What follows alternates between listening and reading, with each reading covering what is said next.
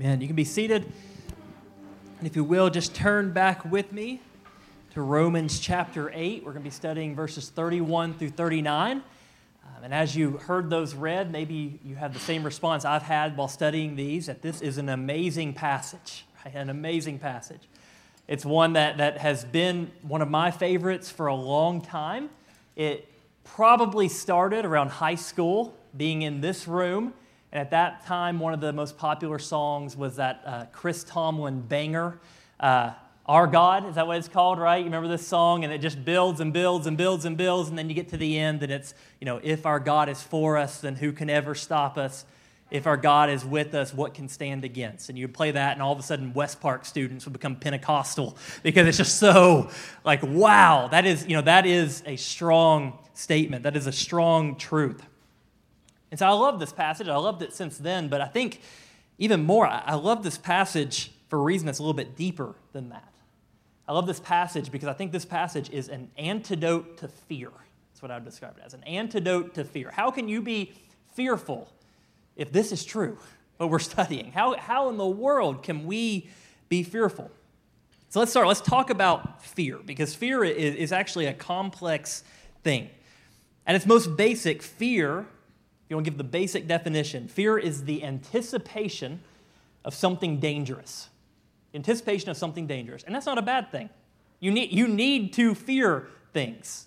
If you are, are walking through the Smokies and a bear comes charging at you and you're not afraid, something's wrong, right? This is a fear is a gift from God to help us to avoid danger, to help us know that we need to get out of there. But psychologists, they, they, they distinguish between what they call primary emotions and secondary emotions. So, primary emotions are how we respond to stimuli. So, fear as a primary emotion is a good thing. There are people who don't have that, and it's not good for them. Okay, so fear as a primary emotion is the bear coming at you, you running or fighting or whatever you do. But it can also become a secondary emotion. And this is what the Bible is dealing with when it tells us not to fear. You've probably heard the Bible tells us 365 times, I think it is, not to fear. That's a famous thing that's on Facebook all the time, right? 365 times not to fear. The Bible's not talking about being afraid of the bear charging at you. That's not the fear it's talking about. This is talking about fear as a secondary emotion. Here's how I would define that kind of fear the fear that, that the Bible is speaking about when it tells us not to fear. Here'd be my definition this kind of fear is an active fixation on a hypothetical doomsday. And it's the belief that if the hypothetical doomsday happens, that God has failed us. That's the type of fear the Bible's talking about. It's that fear uh, of, of God not getting it right, of Him not actually working for your good, the, the fear that He could get it wrong. It's a fear of man being controlled by the words of others and not the word of God. It's a fear of God, but not in the good way, right? There, there's, a, there's a good way to fear the Lord. We should fear the Lord, but this is a fear of God that, that causes you to run away from Him. Run away from Him in fear. And so, in a sinful world, fear is a daily part of our lives. But what I want you to see is that there is a way out. The Bible doesn't tell us 365 times not to fear and then not give us a solution. In 1 John 4:18, John tells us, "Perfect love casts out fear." And I think that this passage, what we're studying this morning, this is Paul telling us about this perfect love that casts out fear. This perfect love that allows you, even though you live in a sinful world, to not be afraid. And so let's work through it. And I want you to see here that Paul actually asks four questions. Four questions. We're just going to take it a question at a time. And you'll notice he doesn't answer any of the questions, but they all share the same answer it's no, or nothing, or no one. They're all can be answered in the negative. So let's move through them, just starting in verse 31. Paul asks, you know, what shall we say to all these things? What should we say to this good news that we've been studying throughout Romans, throughout Romans 8. What do we say about this? Then he asks the question if God is for us, who can be against us? I loved Rich's prayer earlier. If we just could know this one thing that, that God is for us. Do you know that? God, God is for you. God is without sin. He is infinitely beautiful. He is perfect. He's self sufficient. He's self existent. He's omnipotent. He's the creator of the universe. And He's for you if you are in Christ. He is for you. Now, that, okay, what does that mean? What's it mean that He's for you? I think, I think this is a good image of it. You know this passage, Exodus 34, verses 6 and 7. It's actually the passage from the Old Testament that's quoted the most in the New Testament. And it's the passage where Moses is with God, and God starts describing himself to Moses. Remember this? Moses asked him to reveal his glory, and God begins to describe himself. Here's what's interesting the first word that God uses to describe himself is the word compassionate. In the ESV, it's merciful, okay? Compassionate, merciful, depending on your translation. But the Hebrew word is rakum, rakum. And it's closely related, that Hebrew word, it's closely related to the Hebrew word meaning womb. Okay, so rakum, easy to remember, is womb in the Hebrew. That's what it, that's the image that it's calling to mind. And so that word that God is using to describe himself, that he is compassionate, is telling you, is telling us that he loves you the way a mother loves her newborn child. That's how God feels about you. He loves you with that kind of love. He is for you like a mother is for her beloved child. Isaiah, it says as much. Isaiah 49 15. Here's what God says Can a woman forget her nursing child, that she should have no compassion on the son of her, her womb? Even these may forget, yet I will not forget you. I love this. What does it mean that God is for you? God says, I could forget about you no more than a mother could forget about her nursing baby. And then I love that he gives a qualifier.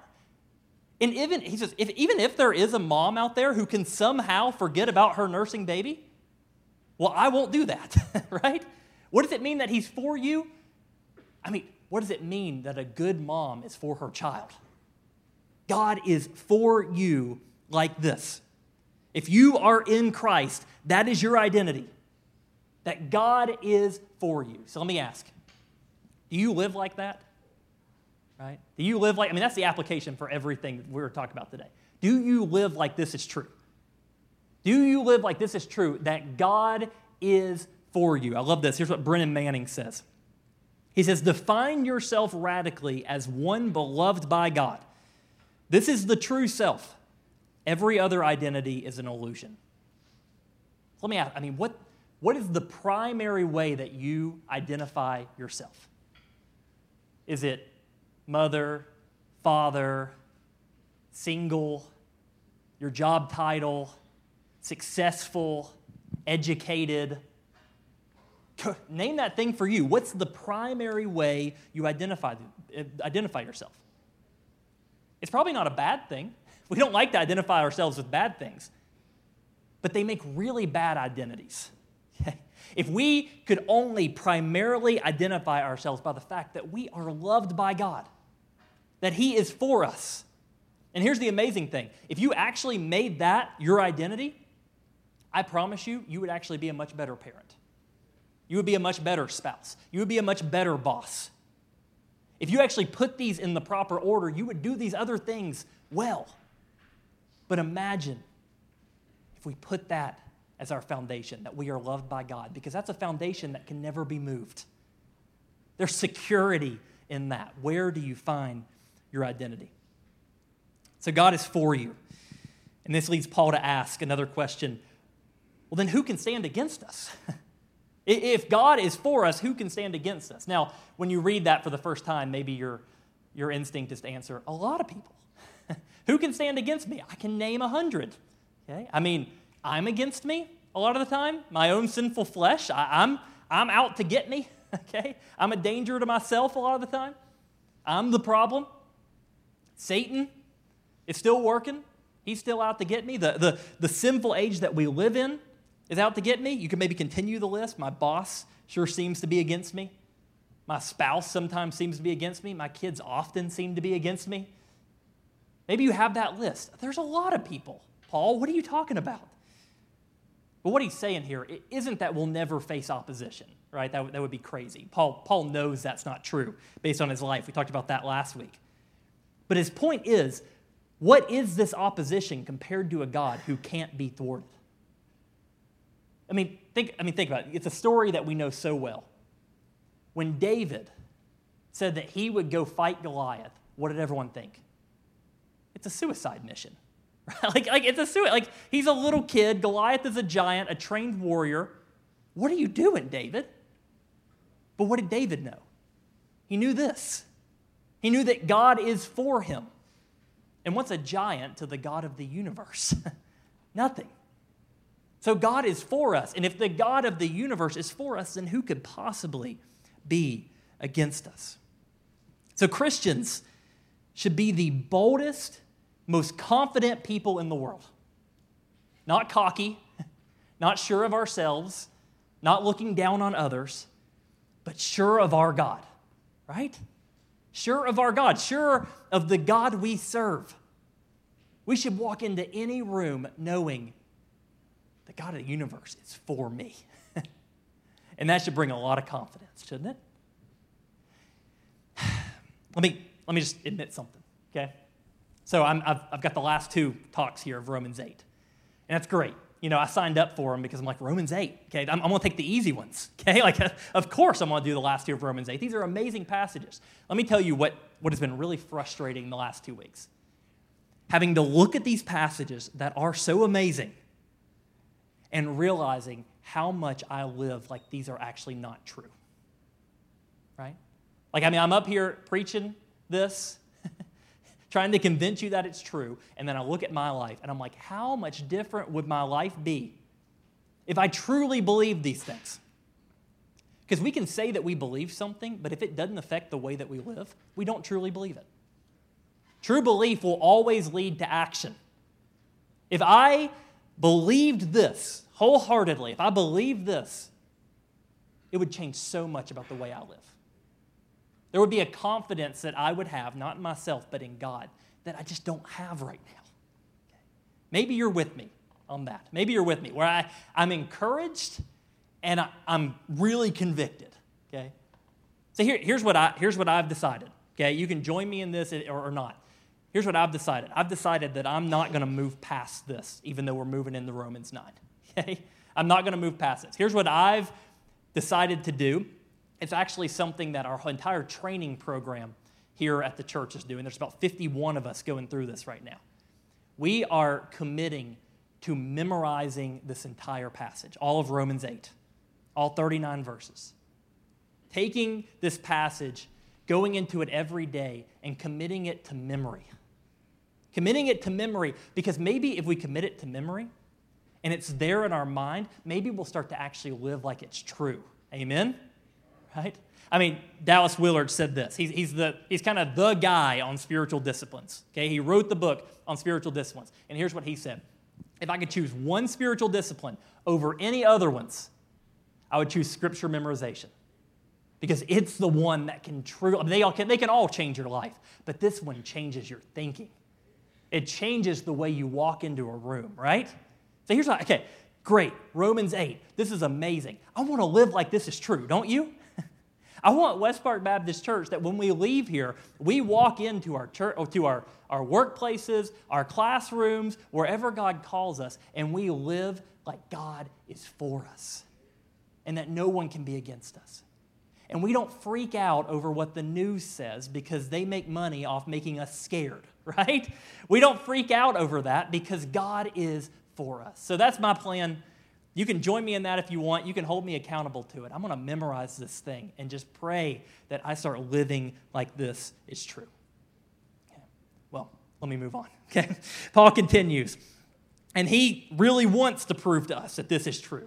Okay, he understands that, you know, maybe you hear that and you say, that's too good to be true. You don't live like this is actually true. And so he says, I want to prove this to you so you'll actually act like it's true. And he says, here's the evidence. Here's the greatest evidence I have for Romans 8 being true. Verse 32. He says, He who did not spare his own son, but gave him up for us all, how will he not also with him graciously give us all things? You see Paul's argument? Okay? This is a very logical argument. Paul is saying here if God is willing to give up his beloved son, then he has demonstrated beyond a shadow of a doubt that he truly loved us. And here's his argument if he's willing to do the big thing, won't he do the small thing? Yeah, right? If he's willing to do the big thing, won't he do the small thing? If you're willing to buy a house, won't you fix the broken sink? Right? Absolutely. If you'll do the big thing, you'll do the small thing. Here's, here's another way to think about it. Here's who gets this Dollywood. They get this. You know why? If you show up at Dollywood, okay, you're going to pay $90 per ticket to get into the park. I remember when it was like 40, the good old days, right? It's great. You're going to pay $90 a ticket to get into the park. You know what you're also going to pay? $20 to park your car. Why are they doing that?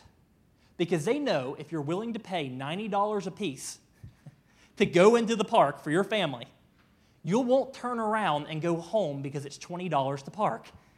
If you'll pay the big thing, you're going to also pay the small thing. You see that? That's Paul's argument here. How can you ever doubt that God is going to take care of you? How can you ever doubt? How could you ever think that He's going to abandon you? He's proven that he's won't, he won't because he's given the greatest thing he can possibly give, which is his son. You see the argument here? He will never abandon you, and he has proven that based on his actions before this. Here's how Charles Spurgeon said it He said, Let us hear the Lord Jesus speak to each one of us. I will help you. It is but a small thing for me, your God, to help you. Consider what I've done already. What? Not help you? Why, I bought you with my blood. What? Not help you? I've died for you. And if I've done the greater, will I not do the less? Help you. It is the least thing I will ever do for you. The least thing I will ever do for you. Do you remember the story of the disciples and they're in the boat and the storm comes and what's Jesus doing? He's asleep, right? And they run to him and they say basically this Get up, Jesus, don't you care? Don't you care? Isn't that us? Right? Something happens, and what do we do? Get up, Jesus. Don't you care? And what's Jesus' response to them? Why are you afraid, oh, you of little faith? Can't you hear, hear it in his voice? Do I care? Of course I care. Have I, have I not proven it? Right? When we go to him and we say, Jesus, don't you care? Can't you hear him say, Of course I care. Do you not see the cross? Do you not see that I left heaven for you to come live the life you couldn't live, to die the death, death that you deserve, and you say I don't care? Of course I do. Help you. Help you. I mean, that is the least thing I will do for you. He will help us. And so Jesus looks at us and says what he says to his disciples in Luke 12 32. I love this. He says, Fear not, little flock. It is your Father's good pleasure to give you the kingdom. Let me read that again. Fear not, little flock, like a shepherd looking at us as tidying little lambs. Fear not, little flock. It is your Father's good pleasure to give you the kingdom. There's nothing to fear. Then Paul moves to another question, verses 33 and 34. And it's two questions in here, you'll notice, but they're so closely related, I'll take them as one. He says this Who shall bring any charge against God's elect? It is God who justifies. Who is to condemn? Christ Jesus is the one who died. More than that, who was raised, who is at the right hand of God, who indeed is interceding for us. I came across a story this week of a pastor, and he was talking about his life. He, uh, he had a really good reputation. Okay? He did what all good pastors do. He stood up in front of his congregation on Sundays and he preached good sermons. He led the church. He hung out with church members. He visited the sick in the hospital. By all accounts, he was a godly man. He was qualified to lead the church. But what no one knew was that this pastor was actually living a secret life. In his own words, this pastor this is his quote. He says, I was completely obsessed with pornography, completely addicted. I couldn't get enough. And what started with pornography eventually evolved into him actually leaving his Sunday evening services where he would preach the word, leaving that service to go solicit prostitutes Sunday night after Sunday night after Sunday night. And this went on for years. Eventually, his, his wife found out. She was the only one who eventually found out. She, she knew. They had three kids. This eventually left, led to his wife, his kids leaving. Um, and this pastor just kept living in the secret sin, the secret sin that no one knew about. And he says, thinking back on this, that this was something that he wanted to stop doing, right? He saw what it was doing to his life. He wanted to stop this pattern of sin. And he says he would, he would close his laptop after watching porn and he would just scream at God, asking him to take the temptation away. But here's what he, here's what he says, thinking back on it, that, that really stuck out to me. And, and just for context, he's now freed from this. He's now gotten victory over this sin. He's, he's decade, you know, a decade or more past this, and so he's telling his story. But here's what he says, thinking back on this time. He says, This is the reason that it was a problem for so long. He says, I was begging God for a private solution to my private problem. Let me say that again. I was begging God for a private solution to my private problem. Do you see his point there? There are a lot of Christians who don't want to live in sin. They don't want to lose their family. They don't want to go through what this guy's going through, but they fear something else more. They fear others finding out about it, right? So they want a solution, but what they want is a private solution to a problem that stays private. The worst case scenario is that their big secret gets brought out into the light. That's what they're trying to avoid more than anything. You know, there's a story in John 8 where someone's biggest secret actually gets dragged out into the open. And it's actually more than that. It's actually her that literally gets dragged out into the open. In John 8, we're introduced to a woman who is caught in the act of an adulterous affair by the religious leaders. Now, notice something there. They don't just have good evidence on her, they literally catch her in the act and drag her out of the house into the open. And in this culture, when you were caught in adultery, you could be stoned to death. And so these religious leaders, they, they take her out of the bedroom, they pull her out of the house, and they take her and they lay her at Jesus' feet. And in the context of the story, you have to know that she has just become a pawn in Jesus' game and Jesus knows it. He has a choice to make, right? Will he be loving, right? Like, will he respond like the loving man he is, or will he uphold the law? And so she is brought right down before Jesus' feet. And so you can imagine the anticipation of what he's going to do. You remember what he does next? He doesn't answer.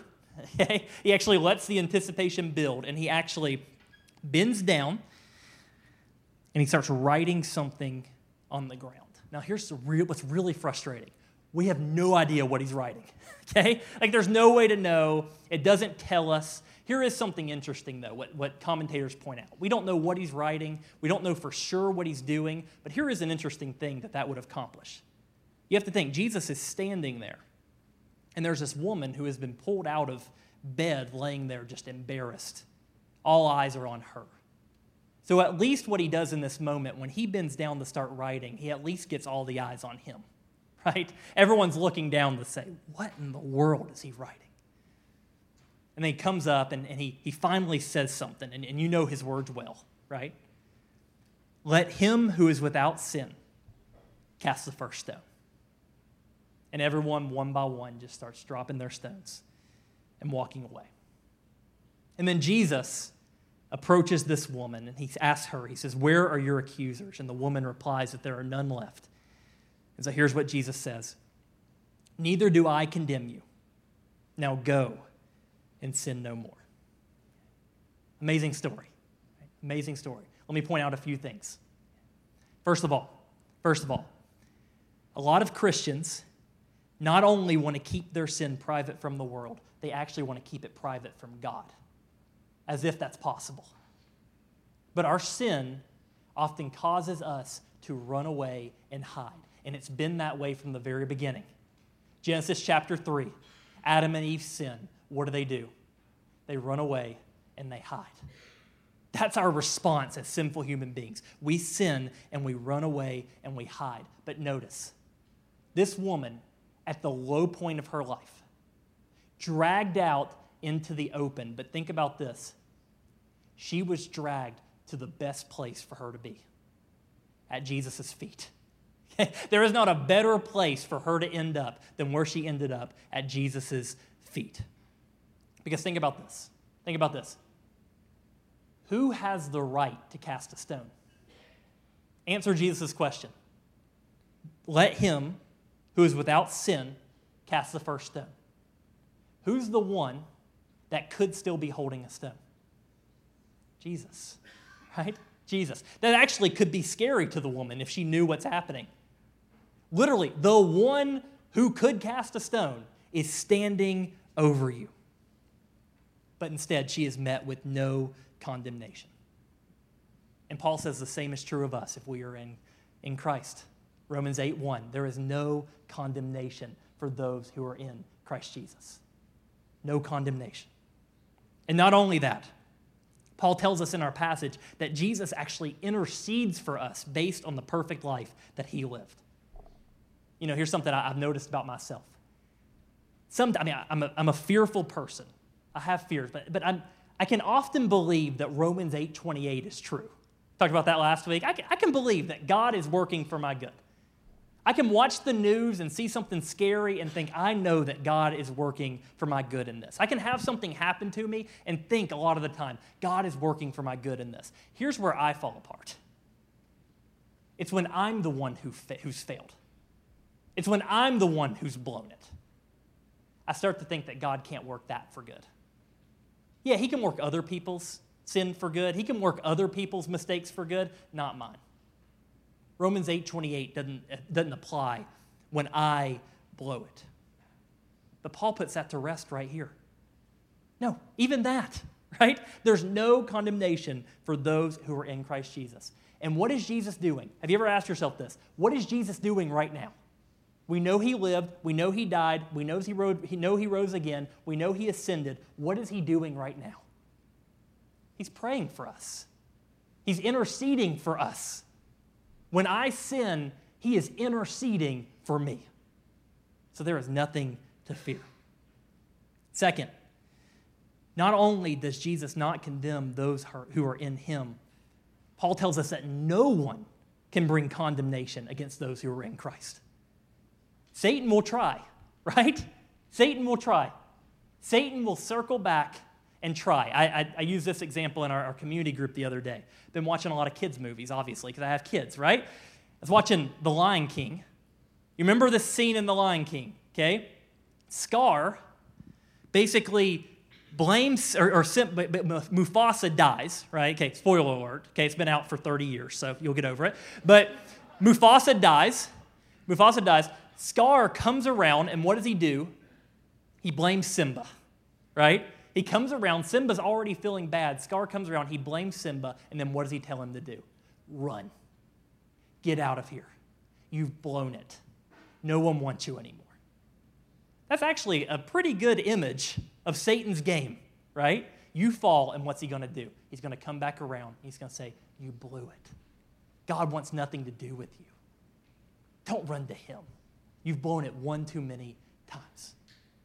But what's that old hymn? I'm probably going to butcher it because I'm just doing it off the top of my head. When Satan tempts me to despair and tells me of the guilt within, upward I look and see him there who made a way for all my sin, or made an end to all my sin.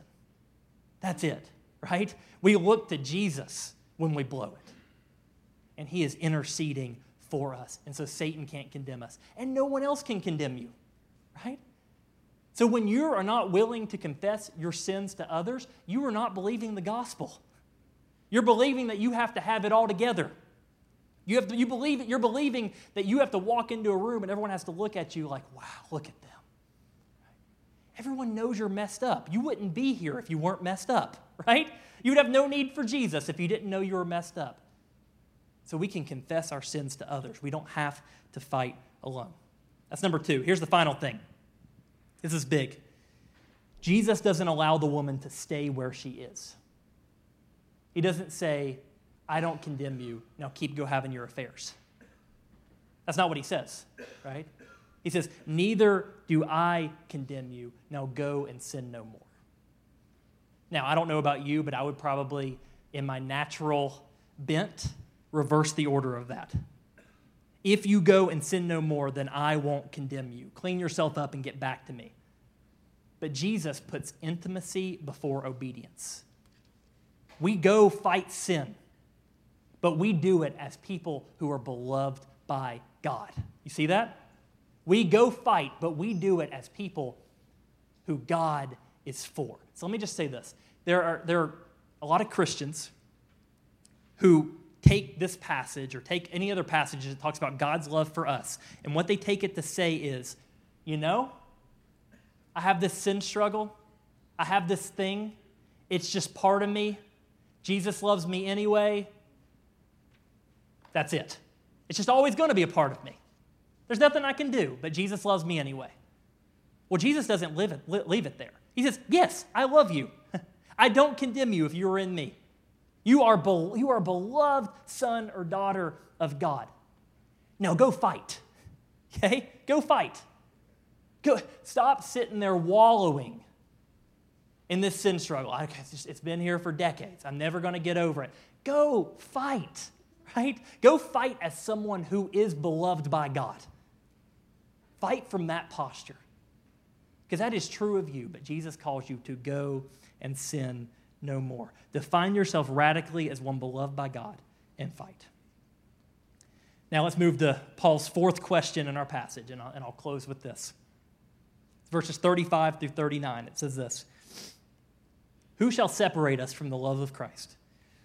Shall tribulation or distress or persecution?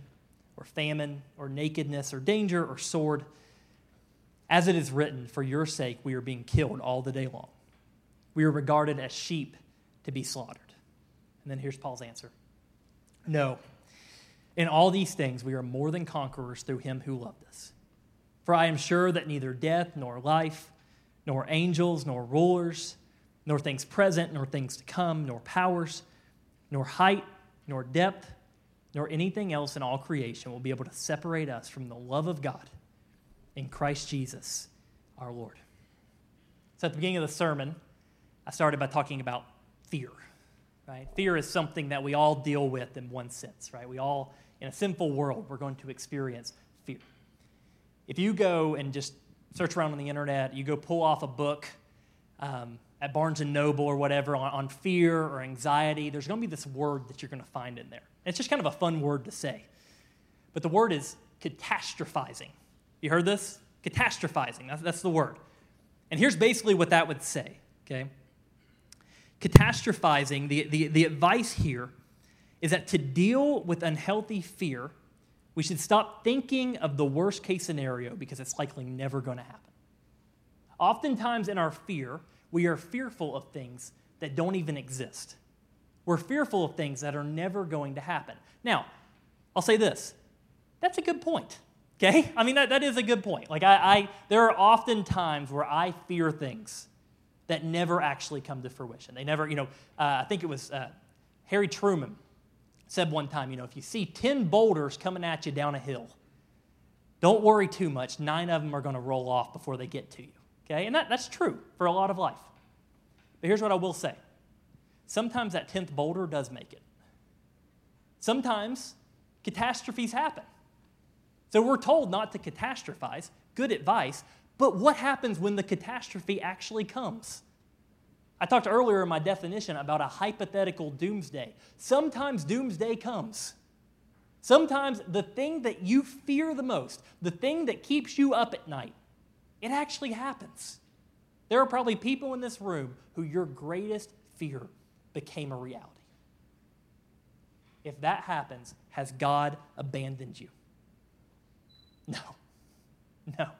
Even if the doomsday scenario in your mind happens, it cannot separate you from the love of God. His love for you is like an ocean with no bottom or shore. It's not going anywhere.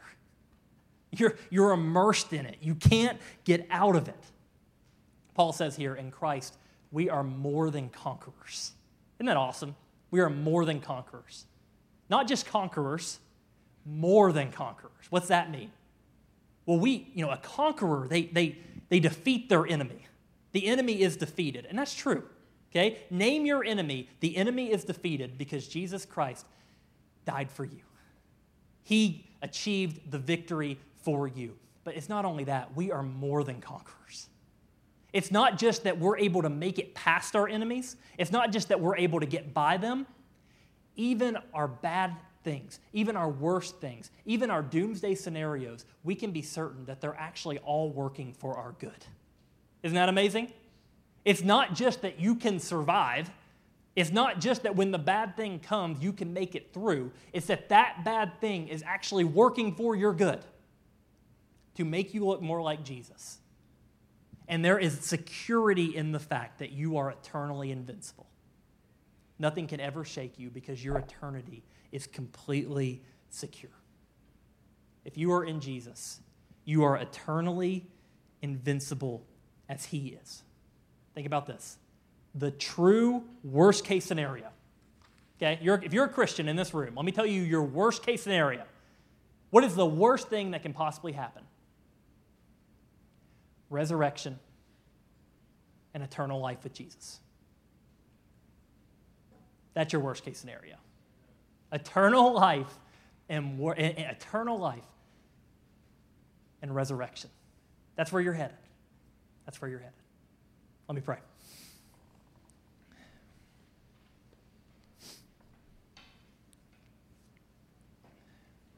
Lord, thank you for this. thank you for this. I just, I pray again, as I mentioned earlier, I pray that we'll believe this, like, like really believe it, not just with our minds, not just as a fact, not just as a theological doctrine that you are sovereign and in control and that you love us, but that we will live and breathe and work and play as if all this is true. That you are for us, that even when it feels like no one else is, that you are for us no matter what. That you sent your son to prove it. That there's no condemnation for us if we are in you. And that we can go down this list tribulation, distress, persecution, famine, nakedness, danger, sword, job loss, miscarriages, death to a family member, cancer, illness, financial problems. I mean, name it. They can't separate us from you. They can't, they can't separate us from your love. If doomsday happens, we are secure in you, and you're never letting us go. Lord, we thank you that you are the King of Kings. You just look at all the governments gathered together, everything that we stress out about as we watch the news, and you just laugh because you are the true King. Lord, we love you. We thank you. In Jesus' name we pray. Amen. If you will stand.